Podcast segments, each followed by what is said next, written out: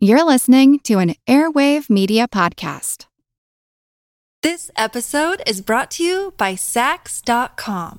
At Saks.com, it's easy to find your new vibe. Dive into the Western trend with gold cowboy boots from Staud, or go full 90s throwback with platforms from Prada. You can shop for everything on your agenda, whether it's a breezy Zimmermann dress for a garden party or a bright Chloe blazer for brunch. Find inspiration for your new vibe every day at Saks.com.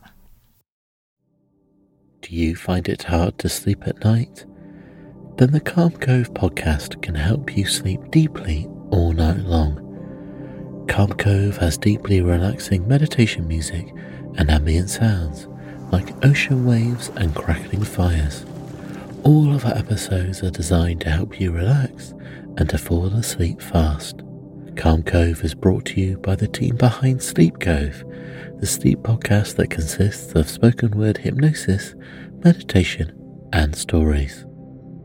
So if you want to listen to a beautiful soundscape tonight, search for Calm Cove on Apple Podcasts or Spotify and see how we're helping millions of people relax and go to sleep every night. Throughout history, new technology has always provided some challenges and some opportunities. There have been new devices that make some jobs a little bit obsolete, and in other cases, they redefine what people's jobs could be. Imagine being a painter in the 19th century. You spent most of your life training, practicing, developing your craft so that you could capture what important people, places, and things looked like. Until one day a camera is developed and people say, hey, you know that picture it took you months to make? Well, this box can do the same thing in a matter of minutes. Now, some people would look at a setback like that and say painting is done. But other people looked at it as an opportunity and that's where artists like Claude Monet disregarded the old formal rules and structure of the academy. And they shifted the emphasis towards color. They changed the compositional style. They started to make things a little bit looser, even abstract. And in doing so, they completely shifted people's ideas of what art is and what art could be. I feel like who art ed? Try to slice it. Who art is Mr. Wood art ed me? Either way, it, it's ambiguous. It works on so many levels. I know. That's off to a great start. Welcome to Who Arted, where we explore visual arts in an audio medium. I'm your host, Kyle Wood, and joining me today is Courtney Sindlar, the art teacher at Naper Elementary. Thanks for joining me. Yeah. So today we're talking about Claude Monet, and Claude Monet was like one of the first artists I remember learning about. I remember like a parent coming in, um, you know, one of those art appreciation lessons when I was in like second grade, and I just I was captivated. It was first artist that captured my imagination. Um, what about you? Like, do you have any, like, do you like his work? Familiar with it? You know. That's kind. Of, that's why I picked him. Yeah. Because I, when I was in elementary school, we didn't have art class, and so my teacher, my third grade teacher, would do art projects with us like once a month or so. Yeah. And one of them was painting Monet's lily pads and it just like I just loved it. Like you're saying, like it just is one of those things you look at and you're like, wow, that is so cool. Yeah, it is. But uh, I always like to start with a little bit of context. And with Monet, I think about the world of 200 years ago was so different. I mean, not exactly 200 years ago. He was born in 1840. But when I think about like the 19th century, that was kind of like the industrial revolution and most people think of like the industrial revolution and mechanization and how that impacted lots of different things.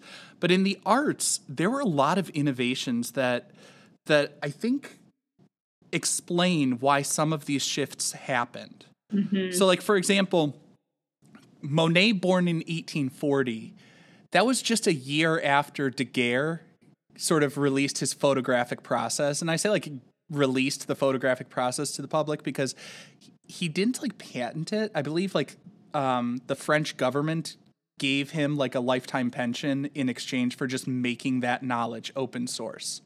Um, and so like photography was booming in the late 19th, early 20th century. And I, I got to think like if I'm a painter at that time when the camera comes around, hmm I'm looking at my competition and I'm thinking, what can I do that that the camera can't? Yeah. You know? And so like Mhm. color was obviously a big deal then. Color photography was not a thing, but painters were working with color. hmm And like that's where I see like the impressionism was a product of that time in so many ways. You know, the shift towards the emphasis on color. hmm Uh, the other thing I thought was really interesting is, and this is something I don't like, most people don't think of, but the invention of the tube of paint. Like, we don't think about that as something that had to be invented because for us, that's just always been there. hmm But before then, like, artists, they were gathering and grinding raw materials to make paint. And, Mhm. and then they were storing it in like glass or popularly for a long time a pig's bladder, which if you get over like the ick factor, that's just also super inconvenient. You know what I mean? And so like Monet and the other impressionists, they're painting outdoors in plein air as they as they would say. And like you couldn't do that without the tube of paint. Yeah. You know what I mean? Yeah. Um Mhm. and I, I also just like as the nerd in me is always like when I start to get go down that rabbit hole of like, you know, the tube of paint, like I always think impressionists and that focus on color, to some extent, it was just like a kid playing with the m- new materials. Because like you look at the blue of water lilies, and it's this gorgeous comp- combination. I see like some ultramarine, some Prussian blue, some cerulean in there. Like I see all those different colors out there. hmm And I think part of that's just because it became suddenly cheap and easy to get those things. For most of history, for most of history, you couldn't. You know? hmm Um, Yeah.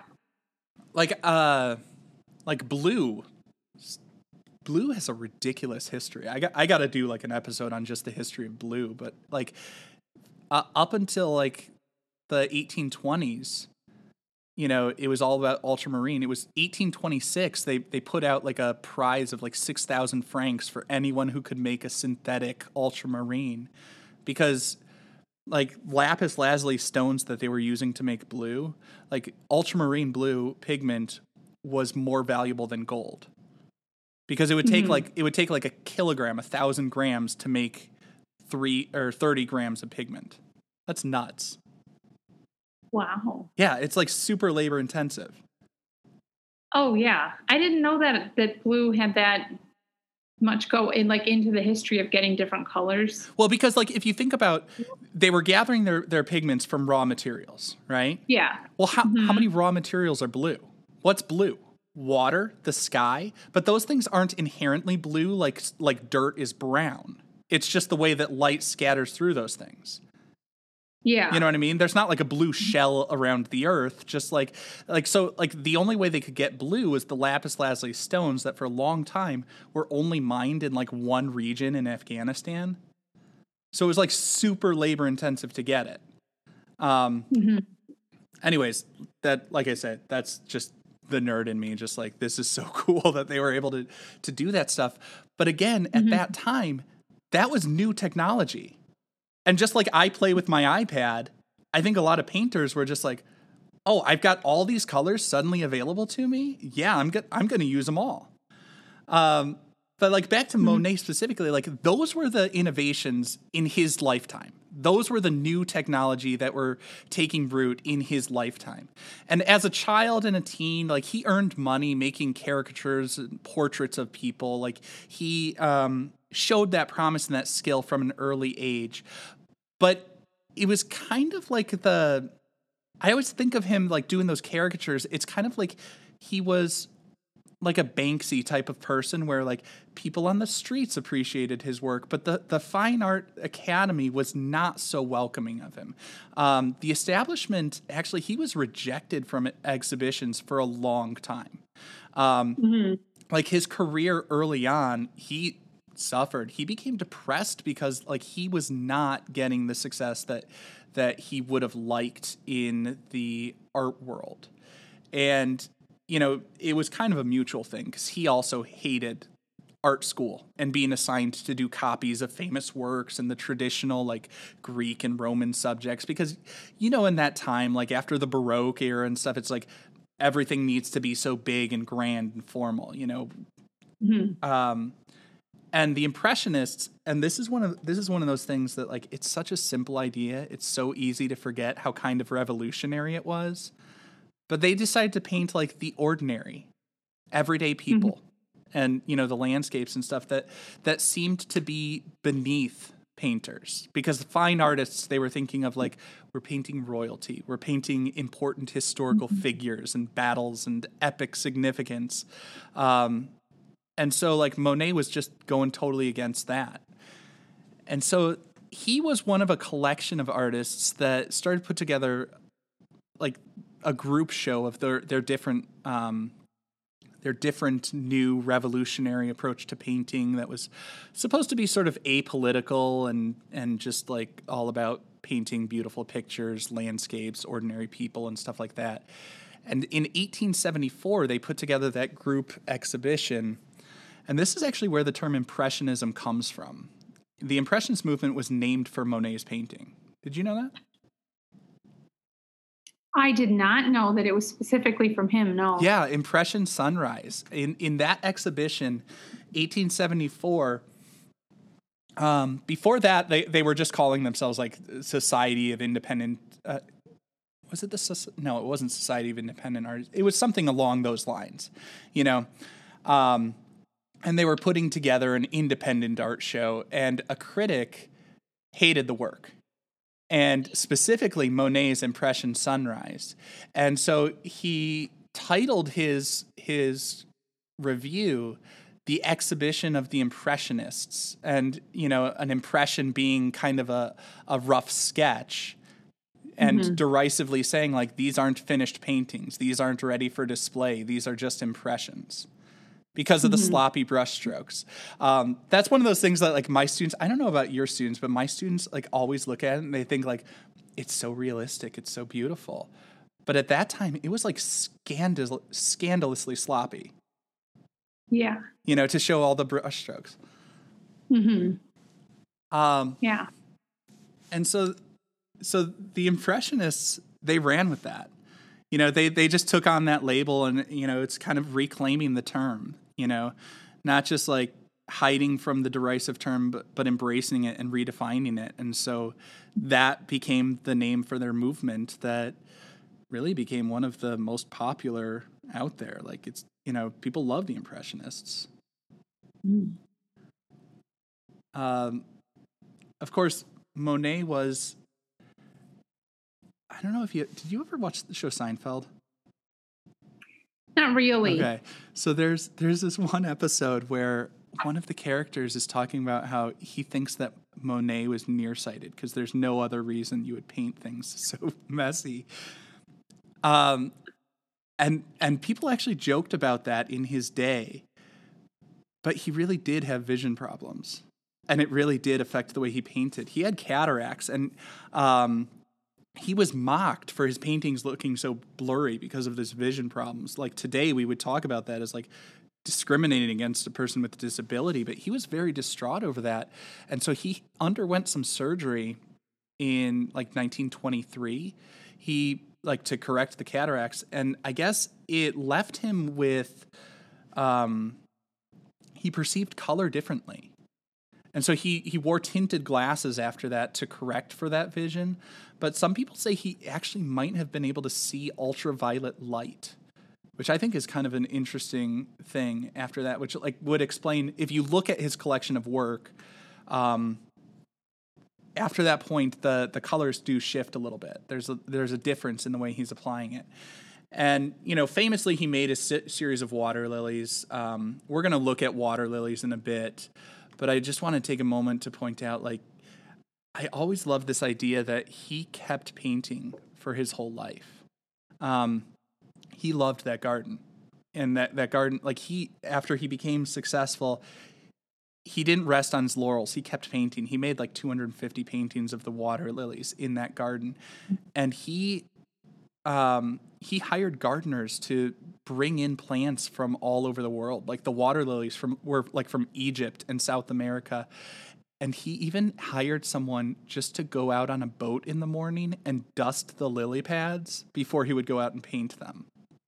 Like that's just kind of the dedication that he had to that garden, which I find, you know, it's not my thing, but you know, to each his, his or her own. I just love the fact that like he was that dedicated to his craft and continued with it, you know?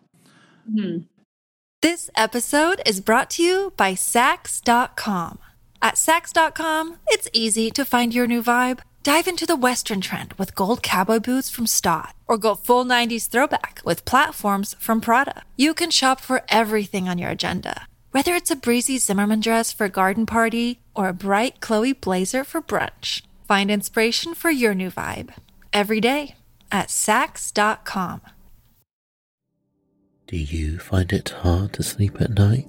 Then the Sleep Cove podcast can help you. Hi, I'm Christopher Fitton, the voice and clinical hypnotherapist behind Sleep Cove.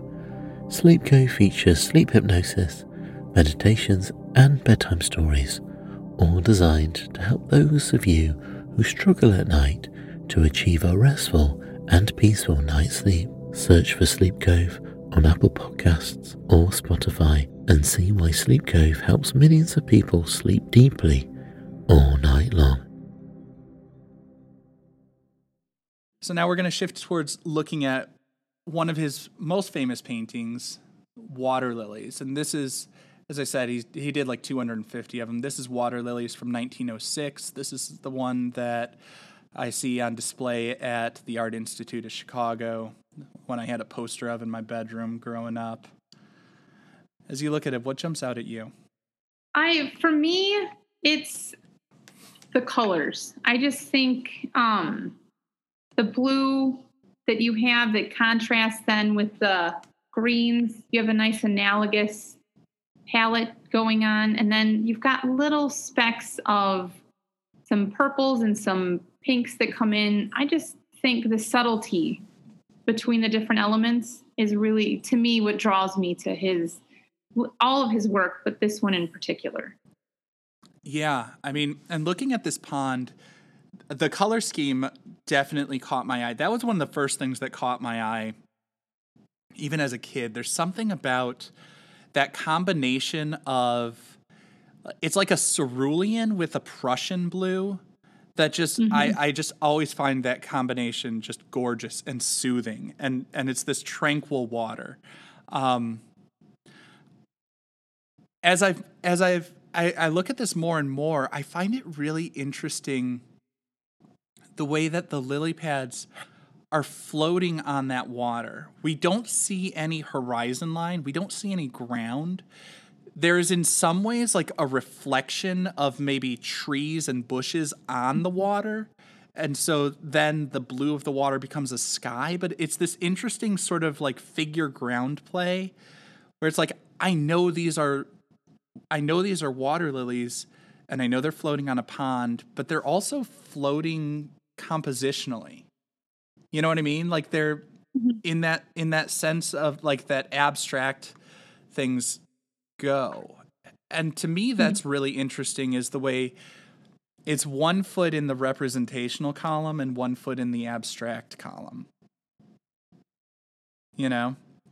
Yeah.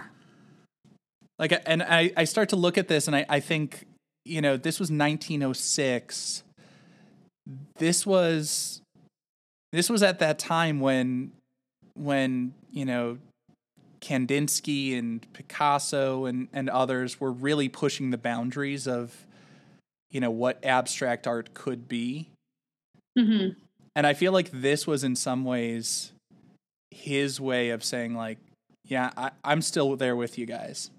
Still keeping up with the new trends a little bit getting you know like i said because of the way that it's tightly cropped on the water like i think he's Mhm. still doing what he loves but i think he's still a little bit keeping up with the the trend towards greater and greater abstraction or at least that's how i see it No, I definitely see that. I've never really looked at it that way, so it's interesting to look at it from that perspective, but it it does have that sense of like once you start thinking about it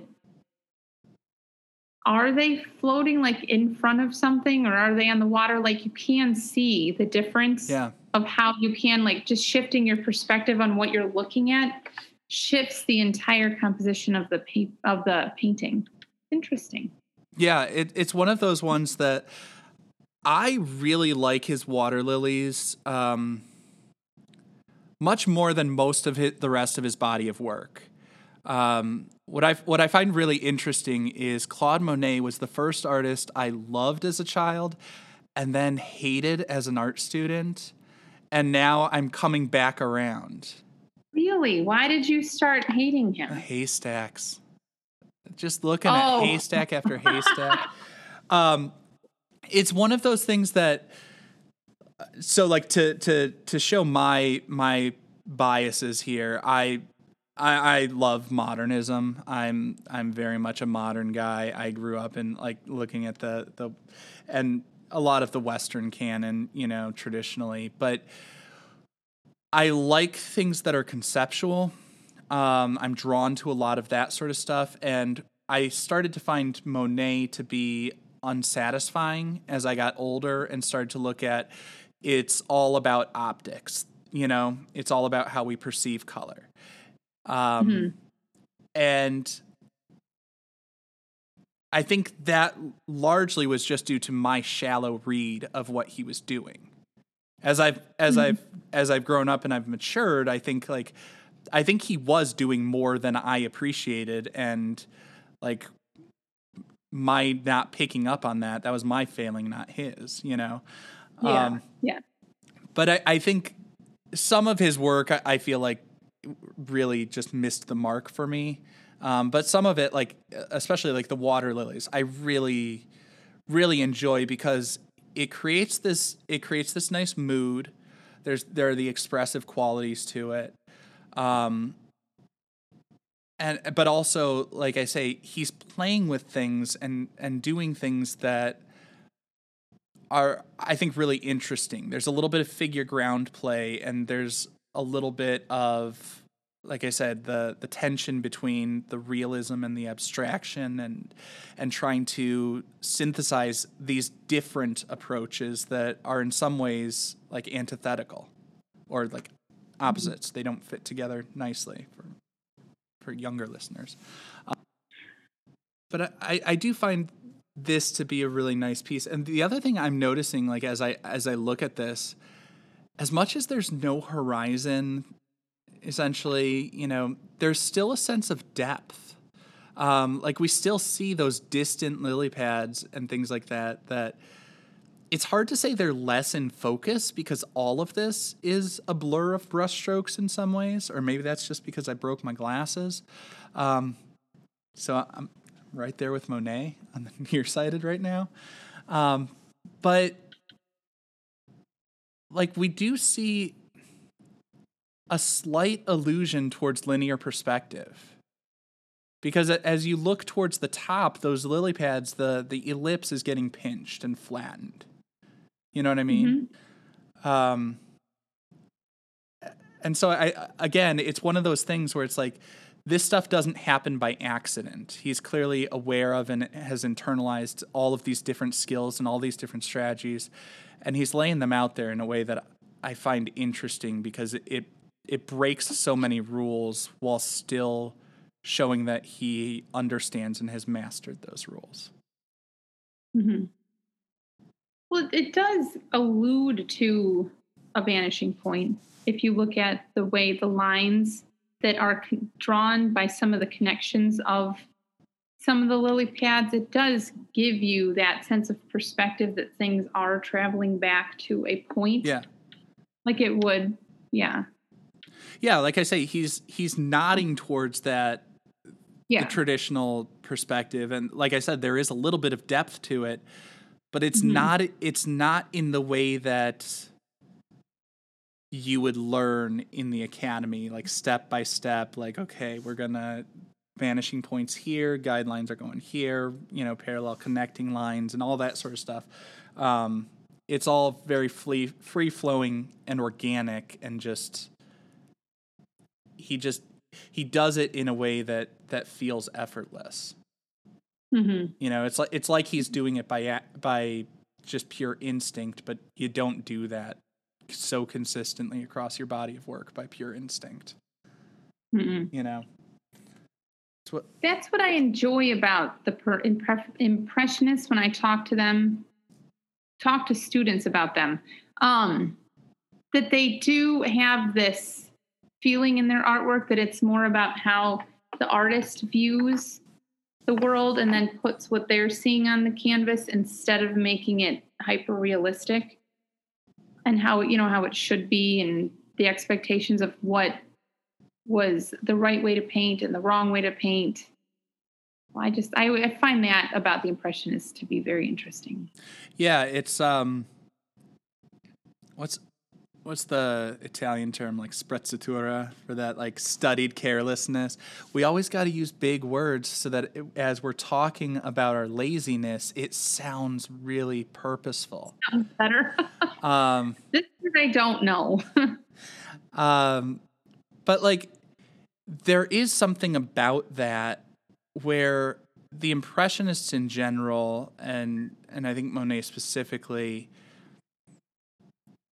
it looks like it's just like dashed off. It looks like a quick sketch. It looks like, you know, like a momentary impression like he's just like okay, here it is and and it just plopped out on the canvas that way. But, you know, he made 250 of these. He was studying, he was practicing. And and it's like there's a lot more work that goes into it than I think is evident in the canvas, but the canvas comes out looking relaxed, looking easy. And and that that's soothing and pleasant for me to look at. You know what I mean? Like it just feels calm, it feels relaxed, it feels like he's having fun. Although he's also very carefully working at it. Mhm. Uh, anything else you want to say about this one? no i think i'm good. I think we covered it. Right. I'm wrapping it up. I want just a three point rating scale. And where should this hang? The Louvre? Is this something to look at? The lab? Is this something to learn from? Or the Louvre? British for the bathroom. Yeah. There's a Louvre joke in there somewhere. Oh, that's terrible. I I don't know. I'm torn. I definitely think I love it. I think it's beautiful. It belongs in the Louvre. But I do think there's a lot we can learn from Monet, especially the color palettes, how he chose colors, how he used colors, his brush strokes. So I I'm torn between the two. Can I pick both? Yeah, people break the rules all the time. I'm not a strict guy, in case you haven't noticed. Okay. You can ask me anything, and I'm just like, sure, whatever. That sounds good. um, like I, I actually I I share that tension. Um, I as I was thinking about this, I landed on. For this specific piece, I feel like this is a museum piece because I feel like this is elevated because of, like I said, that that cropped composition that I, I feel like is interesting because he retains all the expressive qualities through through his brushstrokes, through the you know deceptively simple composition. It feels relaxed, it feels calm, it feels soothing. But he's doing all these other things that are alluding to a little bit of figure ground play, a little bit of linear perspective, and and all of that that that I think elevates it and makes it something I can learn from and enjoy looking at, which to me that's mm-hmm. what a good museum piece is all about. His body of work in general, I feel like, is more suited towards the lab. Where, like I said, you look at how many haystacks did he paint in every different time of day, every time of day, and every different season, and it's like, it's like Josef Albers. It feels like it is this methodical study that we can learn from, but oh man, wake me up when it's over. You know. So th- that's where I land on that. Any other final? Sounds good to me. no, I think I'm good. Oh, thank you so much for taking the time. I really appreciate. Um, it was yeah. good talking about Monet. Good to talk to you too. Like get to know you a little bit more. Um, Yeah. Well, thanks for having me. This concludes this week's episode of Who Arted. If you found this tolerable, please like and subscribe on Apple Podcasts, Spotify, or wherever you're listening. You can find images of the work being discussed this week and every week in the show notes on Twitter at WhoArted and on the website whoartedpodcast.com. Podcast done.